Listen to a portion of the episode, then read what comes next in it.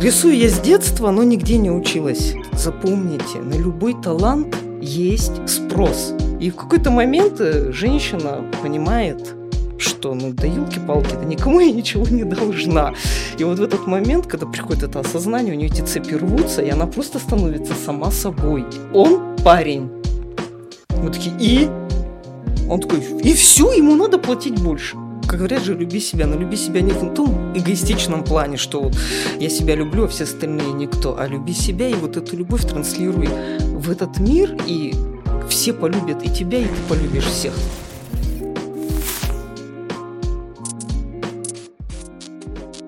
Всем привет! Это подкаст «I'm Art». Здесь мы говорим о современном искусстве, веб-3 технологиях и новых ролях женщин. Мы — это Елена Чегибаева, Татьяна Зеленская и Варвара Локтева. Наш подкаст для тех, кто хочет разобраться и понять современное искусство, переосмыслить роли женщин, а также научиться разбираться в Web3 технологиях, понять, что такое NFT, метавселенная, искусственный интеллект, блокчейн и крипта, и использовать это для того, чтобы монетизировать свое творчество, а также искать вдохновение для реализации в этих направлениях. Наш подкаст — это продукт совместного творчества с аудиторией, поэтому мы рады всем вашим комментариям. Также у нас есть страница на Патреоне, где вы можете нас поддержать, и все средства пойдут на проведение NFT-инкубаторов для креаторок и креаторов и организацию открытых мероприятий. Сегодня мы будем говорить на тему компьютерная графика как искусство с Ириной Пермяковой. Ирина — художница, дизайнерка, занимается компьютерной графикой. Привет. Здравствуйте всем. Привет, Ирин. Расскажи, пожалуйста, что такое компьютерная графика, как ты этим зарабатываешь на жизнь, какое у тебя образование? Ну, если начать с образования, это, конечно, очень удивительная история, потому что по образованию я химик-технолог. Да, то есть, естественно, кому еще заниматься искусством, как не химиком-технологом? Но если мы вспомним Леонардо да Винчи, да, он был немножко химиком. Рисую я с детства, но нигде не училась официально. То есть, ну, вот как рисовала, так рисовала. И именно компьютерная графика мне позволила изучить основы искусства, основы живописи. То есть у меня не было возможности там сидеть с холстом, с маслом, рисовать вот это все, изучать, как там этот краски накладывать. В компьютере это оказалось все гораздо проще. Не надо холста, не надо красок, не надо лаков, нету вот этого запаха в квартире маслянистого. Если что-то не так сделал, можно нажать отмену. И я научилась рисовать именно таким вот почти академическим стилем самостоятельно благодаря компьютерной графике. Ну ты это делала параллельно, работала, там училась на химика и просто дома сидела, как энтузиаст, и изучала компьютер? Практически да. И, то есть я училась, и параллельно была возможность параллельно изучать компьютерную графику. Тогда еще был очень такой старый Photoshop, у него было очень мало, это, скажем, это были 90-е годы. То есть, мы учились, трудное такое время, голодные студенты, которые все хотят выучить.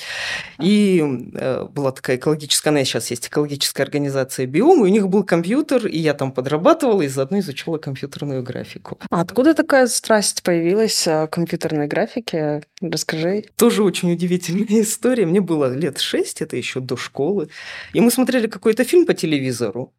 Какое-то кино про каких-то школьников, какой-то иностранный фильм, название я не помню. И там показали компьютер, японский компьютер Yamaha. На нем было изображение пингвиненка, и ребенок сидел, нажимал на клавиши, а пингвиненок прыгал. И прозвучало слово «компьютер». Ну, представляете, то есть это 80-е какие-то годы.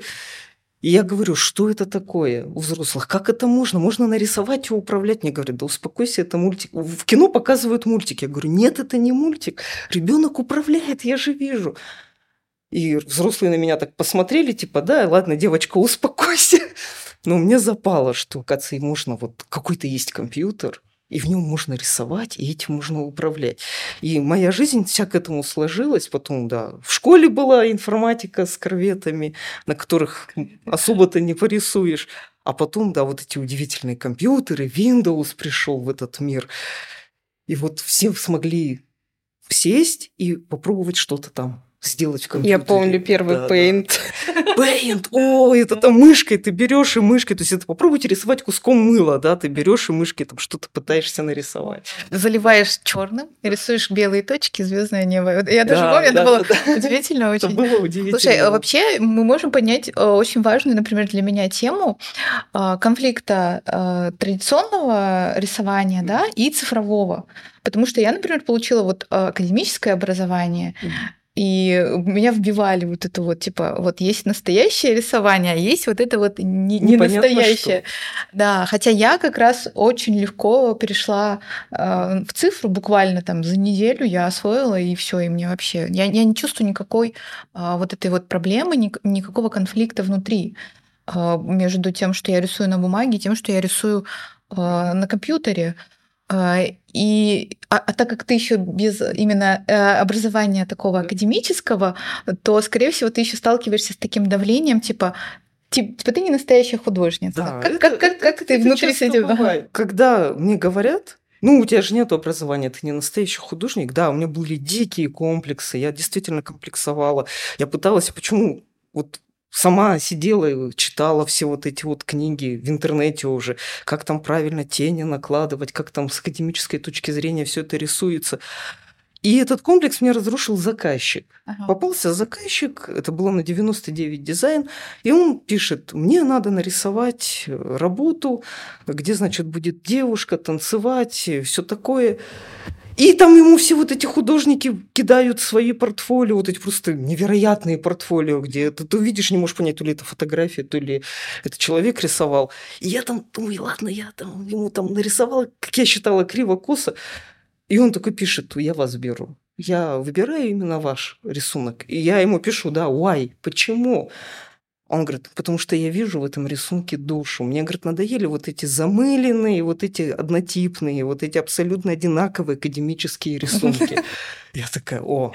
Вообще здорово, да, про душу именно. Да, и причем такая особенность, да, то есть из множества найти работу, которая передает именно душу, это же тоже определенное чувство нужно уловить. Обычно упрекают, что именно души там нет. Ну, потому что, ну, что такое душа? Это же очень субъективное ощущение. У кого-то она есть, да. Да, он нашел что-то, срифмовалось с его какими-то переживаниями, с вашим рисунком, с твоим рисунком, поэтому, конечно, это... И получилось так, что он мне сказал ключевую фразу, которая потом определила мою жизнь. Я ему говорю, ну вот я же как бы не умею. А он говорит, запомните, на любой талант есть спрос. Если, говорит, вы рисуете вот так, значит, кому-то в этом мире именно ваше художество понравится. Говорит, вот они, говорит, рисуют как академики там, значит, ну, кто-то их возьмет. Да, а на них найдется тоже. Это же здорово, это как раз вот свобода нового мира, когда ты не сидишь и просто там в типографии какой-то бы сейчас работала, делала там иллюстрации или дизайн. Ты в этом мире можешь найти очень специфических заказчиков, потому что работаешь со всеми миром, да, и вот эти все фриланс-платформы дают свободу, и это очень здорово. Я бы еще здесь отметила такую интересную концепцию, когда вот мы говорим о том, что изменилось вообще отношение к тому, кто вообще сегодня креатор, художник.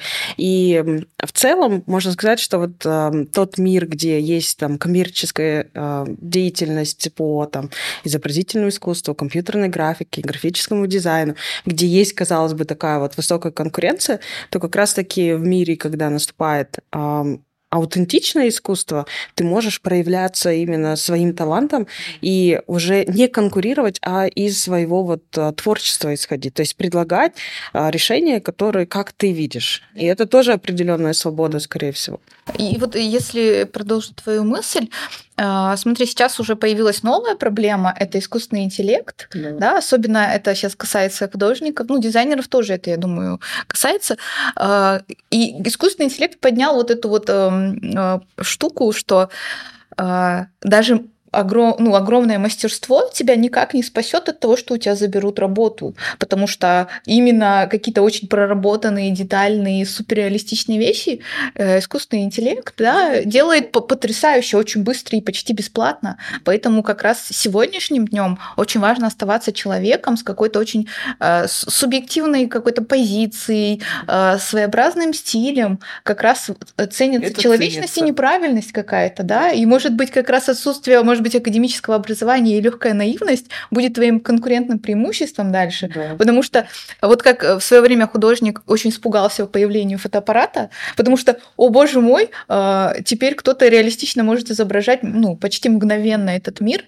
А в итоге оказалось, что не лишил, а наоборот стал инструментом, помогающим нам в работе. Развил новый вид художников. Новый вид художников. Вообще появились все эти и измы, да, и вообще само понимание композиции кадра. То есть художник вдруг увидел, что не обязательно вот так компоновать, да, вот портрет, а это может быть что-то в движении, это может быть какой-то кусок руки.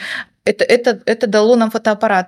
Поэтому теперь фотоаппарат – это наш замечательный инструмент, который избавил художников от задачи реалистично изображать мир. Вот то же самое, скорее всего, ну вот я как оптимистка, мне интересна сейчас твоя позиция, думаю, что сделают нейросети для нас. Они избавят от вот этой задачи очень реалистично, очень подробно какие-то вот такие проработанные штуки делать, а остается нам быть человеком со своей неправильностью, и она будет очень цениться. Со своим вдохновением. Да, и вот с какой-то своей позицией. То есть уже важнее, теперь действительно важна не форма, а содержание. Потому что форму тебе поможет там Midjourney, Stable Diffusion, а если там нет у тебя внутри какого-то содержания, какой-то идеи, то как бы тогда она бессмысленна. Когда говорят, вот нейросети, искусственный интеллект отобрал у художников работу. Ну, вот я приведу пример из совсем недавнего опыта, это месяца два назад было. Человеку нужна была обложка для книги, и он говорит, мне надо 4 драконьих лапы, которые тянутся с 4 углов в центр, а в центре магический шар. Ну, мне, правда, немножко... Прям промпт уже, да? Да, мне прямо было немножко лень рисовать, и... Там были немножко сроки, и я в Midjourney вбиваю, мне надо вот это. Промпты я хорошо пишу, мне обычно выдает один в один то, что мне надо, и прям с первого раза. И он мне выдает дракона с 4 лапами, с этим. Я говорю, да не надо, мне ему уже впишу в промпте, no, дракон, только лапы. Он меня послушал, он рисует мне шар на подставке из 4 лап. Очень-очень потрясающе красиво, но это не то, что надо. В общем, промучившись часа 2 с разными нейросетями, я сказала, что я делаю. Я беру карандаш и начинаю рисовать. И заказчик, высылаю эскиз, заказчик говорит, о, да, аллилуйя, то, что мне надо. Я думаю, ну и что, я 2 часа времени потратила. Да, ну тут я могу, кстати, поспорить, потому что... Это скорее о том, что технически пока не смогла сделать то, что тебе и быстрее, потому что у тебя есть навык рисования, ты можешь сделать вот так. Ну, в общем-то, какой-нибудь вообще не рисующий человек может сделать композицию довольно быстро. Вот. А, кстати, давай поговорим про дизайн, потому что то, что тебе в основном приносит, как ты говоришь, то, что в основном тебе приносит деньги, это дизайн, да. А рисование, оно больше для души. Вот в чем для тебя принципиальная разница между рисованием и дизайном? Сейчас, наверное, уже нету. Вначале была сильная разница в том, что я когда рисовала какую-то композицию, какой-то сюжет. Ну, например, там, да, та же девушка танцует, да, это уже сюжет, это композиция. А дизайн – это обычно логотип, где говорят, нарисуйте мне лаконично, строго, вот, да, пусть это будет танцующая девушка, но чтобы это было логотипом. Но за время вот всего своего профессиональной деятельности у меня и логотипы стали тоже творческими. То есть я нарисую девушку там этими линиями векторными, но это будет тоже какой-то полет, какое-то творчество. Я тоже в нее вкладываю частицу своей, ну, как бы, вдохновения, своей души. И я сейчас практически не беру уже заказы, где там просто написать логотип, да, как Sony, надпись, и больше ничего нет. А люди уже видят мое портфолио, что там какой-то котенок, какая-то собачка, какая-то там девушка, и под этим логотип. И они говорят, мне тоже сделайте логотип с каким-то маскотом. И то есть это уже, да, получается как творчество. То есть сейчас у меня уже нету такой сильной разницы, как это было в начале. Сначала, да, я отсеивала, то есть это логотип, это должно быть строго, я не буду сюда там никаких элементов, а потом, а почему я не буду? Можно и цветы нарисовать, и все что угодно. Никто не ограничивает. Можно я тут прерву вашу беседу такая? Мне тоже интересно. Я вообще человек не из мира искусства, но мне всегда это было интересно. И я всегда думала, что... компьютер, да, может рисовать, может где-то заменять человека.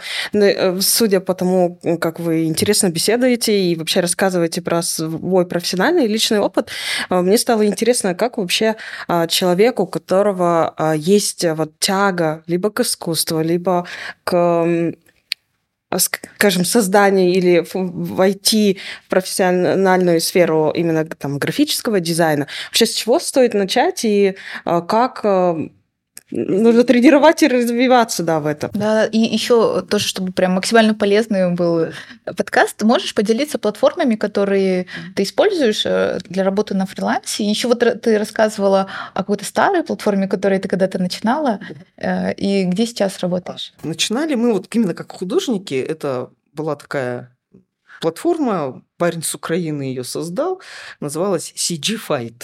Ну, то есть CG – борьба. Там было около 500 человек со всего мира, художников. Огромная им всем вот благодарность, потому что когда я туда пришла вот с такими квадратными глазами и мышкой, которая там пыталась рисовать в фотошопе чего-то, и каждый из них сказал: ой, ты вот так, ты делаешь вот так, ты делаешь вот так. И они подсказывали, они учили, таким менторством бесплатным занимались. Там была потрясающая, дружная, очень такая семейная атмосфера, несмотря на огромное количество людей со всего мира. И мы все там делились. Кто-то рисовал картину, мы на нее смотрели, говорили: ой, давай вот это ты вот так подправишь, это подправишь. Такое коллективное творчество. Человек подправлял, говорил: ой, да, спасибо, так получилось лучше. И на этой платформе было очень много таких гигантов, как NVIDIA, например. Даже Sony. Они делали большие заказы, и мы для них рисовали. Ну, на конкурсной основе они кого-то выбирали, платили. И много игровых. Вот Bethesda, которая знаменитая, да, Skyrim у них... Fallout, вот такие игры. Машем дальше. Не знаем. Огромные такие вот гиганты. Blizzard, которые вот... Это уже более знакомо. И мы им рисовали картинки. Были небольшие заказчики. Например, была ФИНИ, Федерация интеллектуальных настольных игр. Они выпускали не компьютерные игры, а именно в коробочках, набор карточек. И была такая игра «Берсерк». Она была когда-то вот, ну, просто легендарная. Там были легендарные карточки. Одна из моих работ попала в легендарные карточки. Да, и они вот выпускали колоды, и там... Очень замороченная была игра. Я рисовала эту игру, но я не понимаю, как в нее играть. Там люди садились за стол и начинали вот это резаться. У меня там такой-то рыцарь, у него такие-то там параметры, он там выходит против твоего рыцаря. Ну, то есть...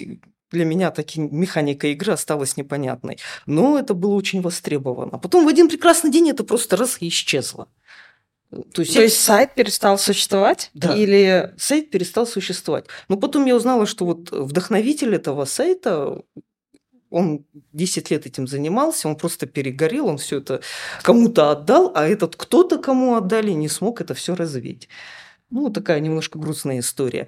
Но благодаря этому сайту я вышла на фриланс, и первый был это 99 дизайн, потом это... Go-дизайнер – это российская платформа, там тоже на конкурсной основе. Потом сейчас очень много бирж. Freelance.ru, кворк, так и называется кворк. И там продают кворки. То есть вы делаете свой дизайн, выкладываете, и это будет ваш кворк, который кто-то купит. Может быть, не купит. Ну, как повезет. Ну, как мы уже знаем. Что-то близкое с NFT, да? Да, на каждое творчество есть спрос. Значит, кто-то купит. И потом есть... Ну, Behance там больше не как платформа для... заработка, это скорее платформа для портфолио. Ну, люди пишут с Behance. Да. То есть он посмотрел твое портфолио, и он пишет: не можете вы мне там что-то сделать. Есть очень простые платформы, такие как Workzilla, Workzilla.ru. И Workzilla.com – это просто два зеркала одного сайта. Там не очень высокая оплата труда, но очень много заказов. И, скажем, если подниматься как дизайнеру и пытаться, то можно с Workzilla.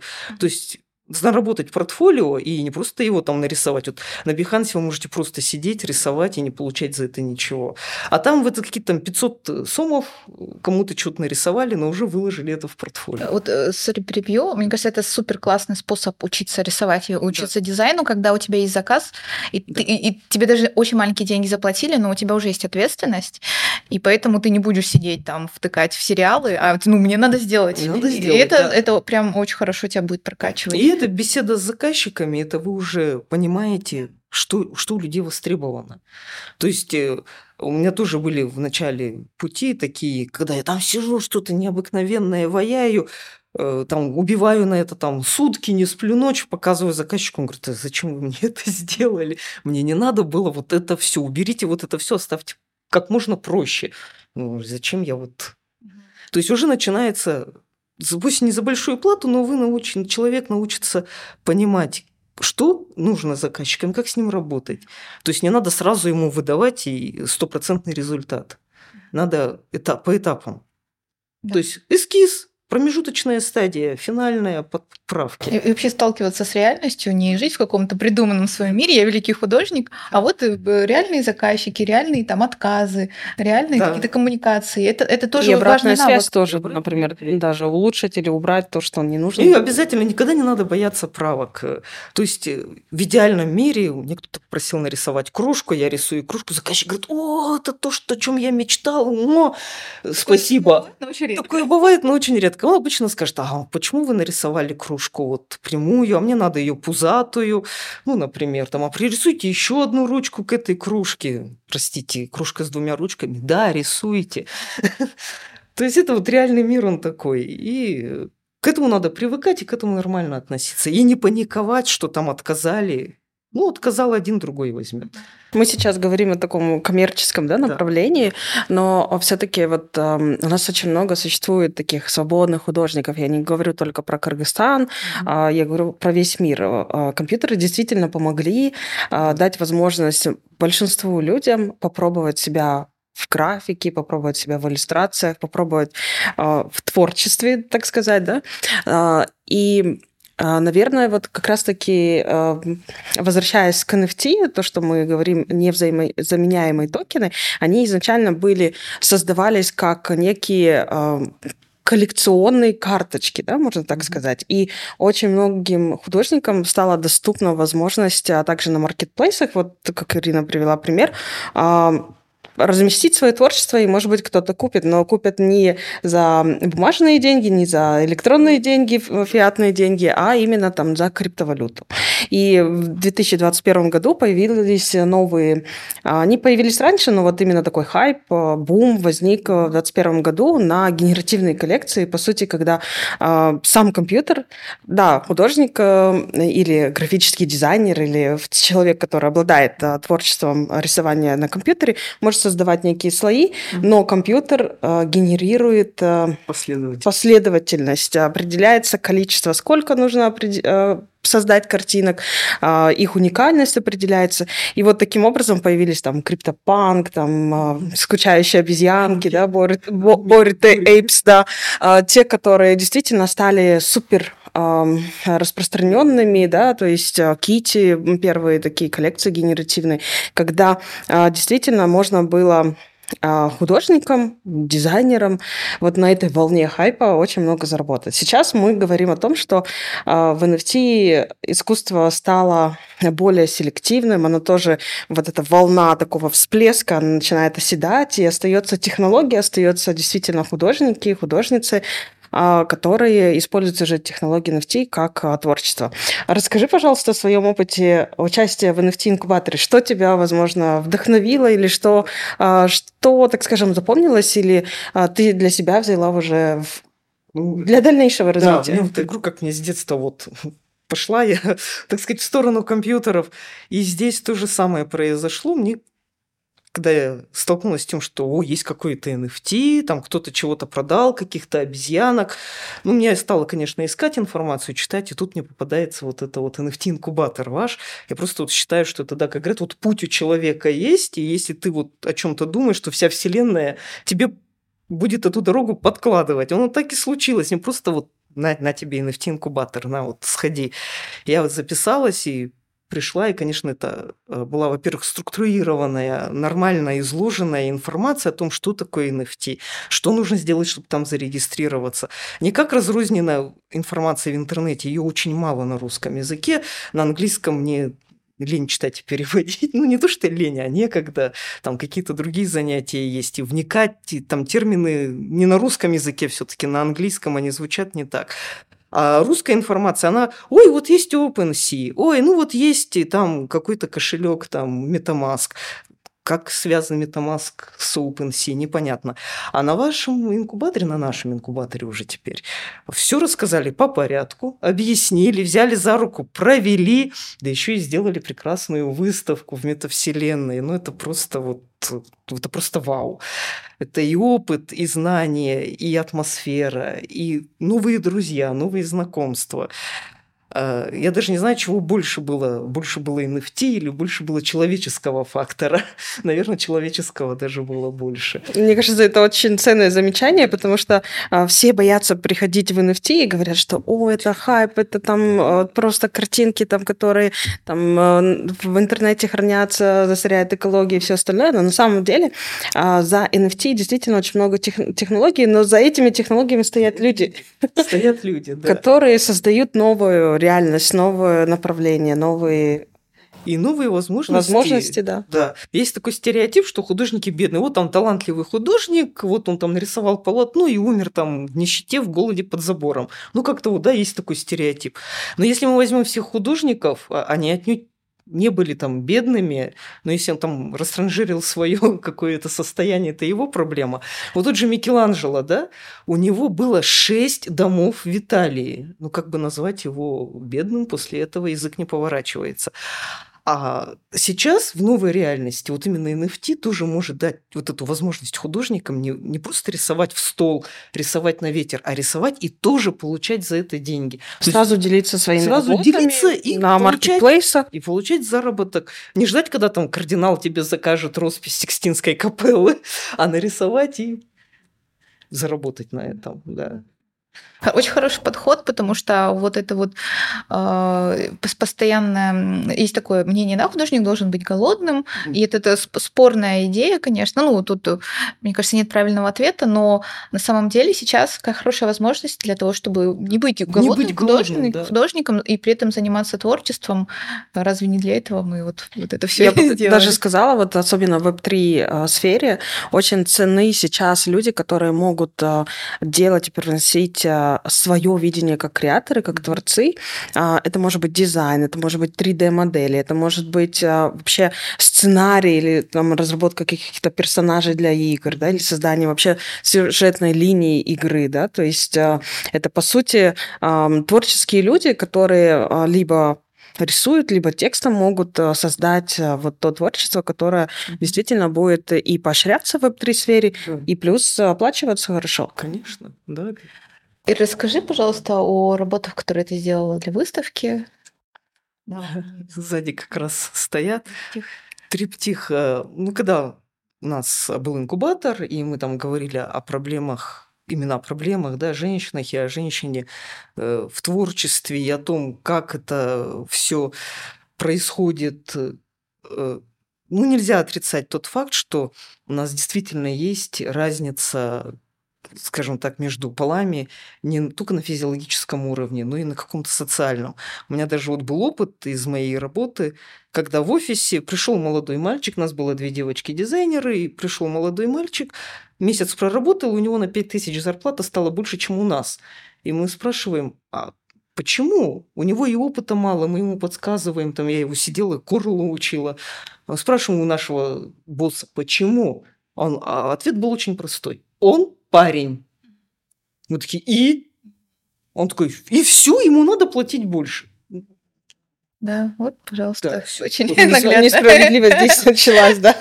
То есть мы там сидим, работаем, его же учим, и он получает больше. Ну, то есть, да, это какой-то перекос в голове у людей, ну, это уже другая, скажем, тема. И когда вот мы говорили об этом на инкубаторе, у меня вот возник просто образ, что женщина, она вот как этот какой-то, я не знаю, раб там в цепях, 8 часов на работе, 8 часов дома, и при этом ей говорят, ты должна быть красивая, ты должна улыбаться. А чё ты такая ходишь уставшая? Ты должна. И вот я просто представила вот образ этой красивой женщины, которая там вся в макияже, раскрашенная, в каком-то там чуть ли не бальном платье, она тут танцует, а руки у нее скованы вот этими «должна». И я вот нарисовала, вот она красивая такая вся вот в этих цепях.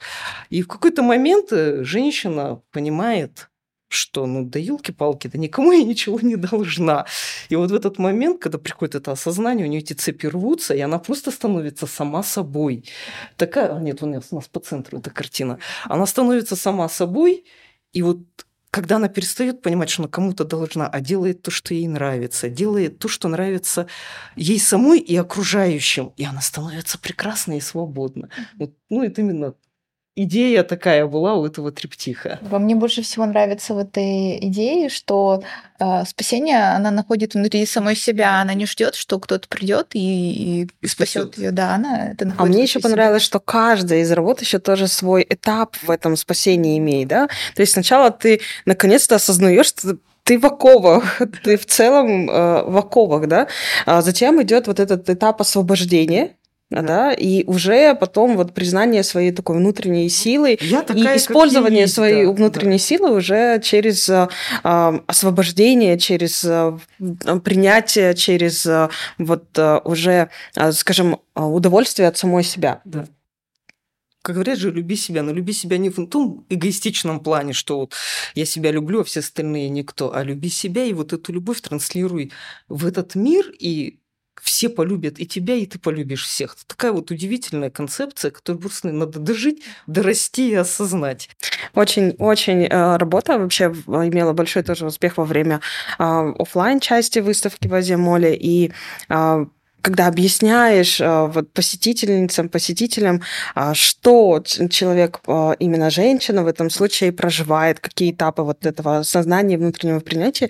И действительно очень многим откликалось. Такие, там подходили, разглядывали, читали синопсисы, еще более углублялись в работу, да, с точки зрения вот, что авторки и художницы вкладывали в смысл данных работ. И у нас сейчас наступает такая интересная рубрика, которую мы из подкаста в подкаст переводим. Она называется «Вопрос от наших гостей, гости». И будет здорово, если наши зрители, слушатели смогут ответить на тот вопрос, который ты для них, возможно, подготовила. Также мы можем и хотим подарить репродукцию твоих работ с подписью для наших зрителей и слушателей. Самое интересное. Да, это самый интересный ответ получит как бы приз. Но вы знаете, наверное, вот вопрос будет такой, подытожит нашу беседу.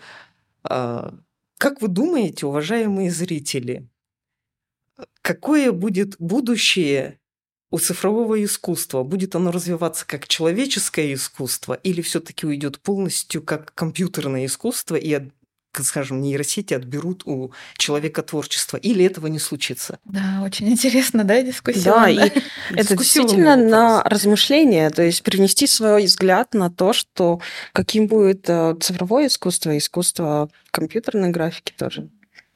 Супер. Да, спасибо, Ирина. Мы сегодня очень, мне кажется, интересную тему подняли, да, что такое художник современный, что делает художника, художницу, насколько важно образование и насколько важно на самом деле. То есть вот Ира — это путь не через то, что я сначала должен теорию всю узнать, а потом только приходить на практику, а я буду учиться через практику. Мне кажется, это очень классный способ становиться художницей, да, сразу окунаться, сразу что-то браться, да, не бояться каких-то неудач и находить таким образом свой путь. Спасибо большое, было интересно. Спасибо. Да. Спасибо большое. Я хочу обратиться к нашим зрителям и слушательницам, слушателям нашего подкаста. Вы можете отвечать на вопросы Ирины в комментариях. Вы также можете писать нам обратную связь о том, какую тему, какие интересные вопросы вы хотели бы услышать в следующем подкасте.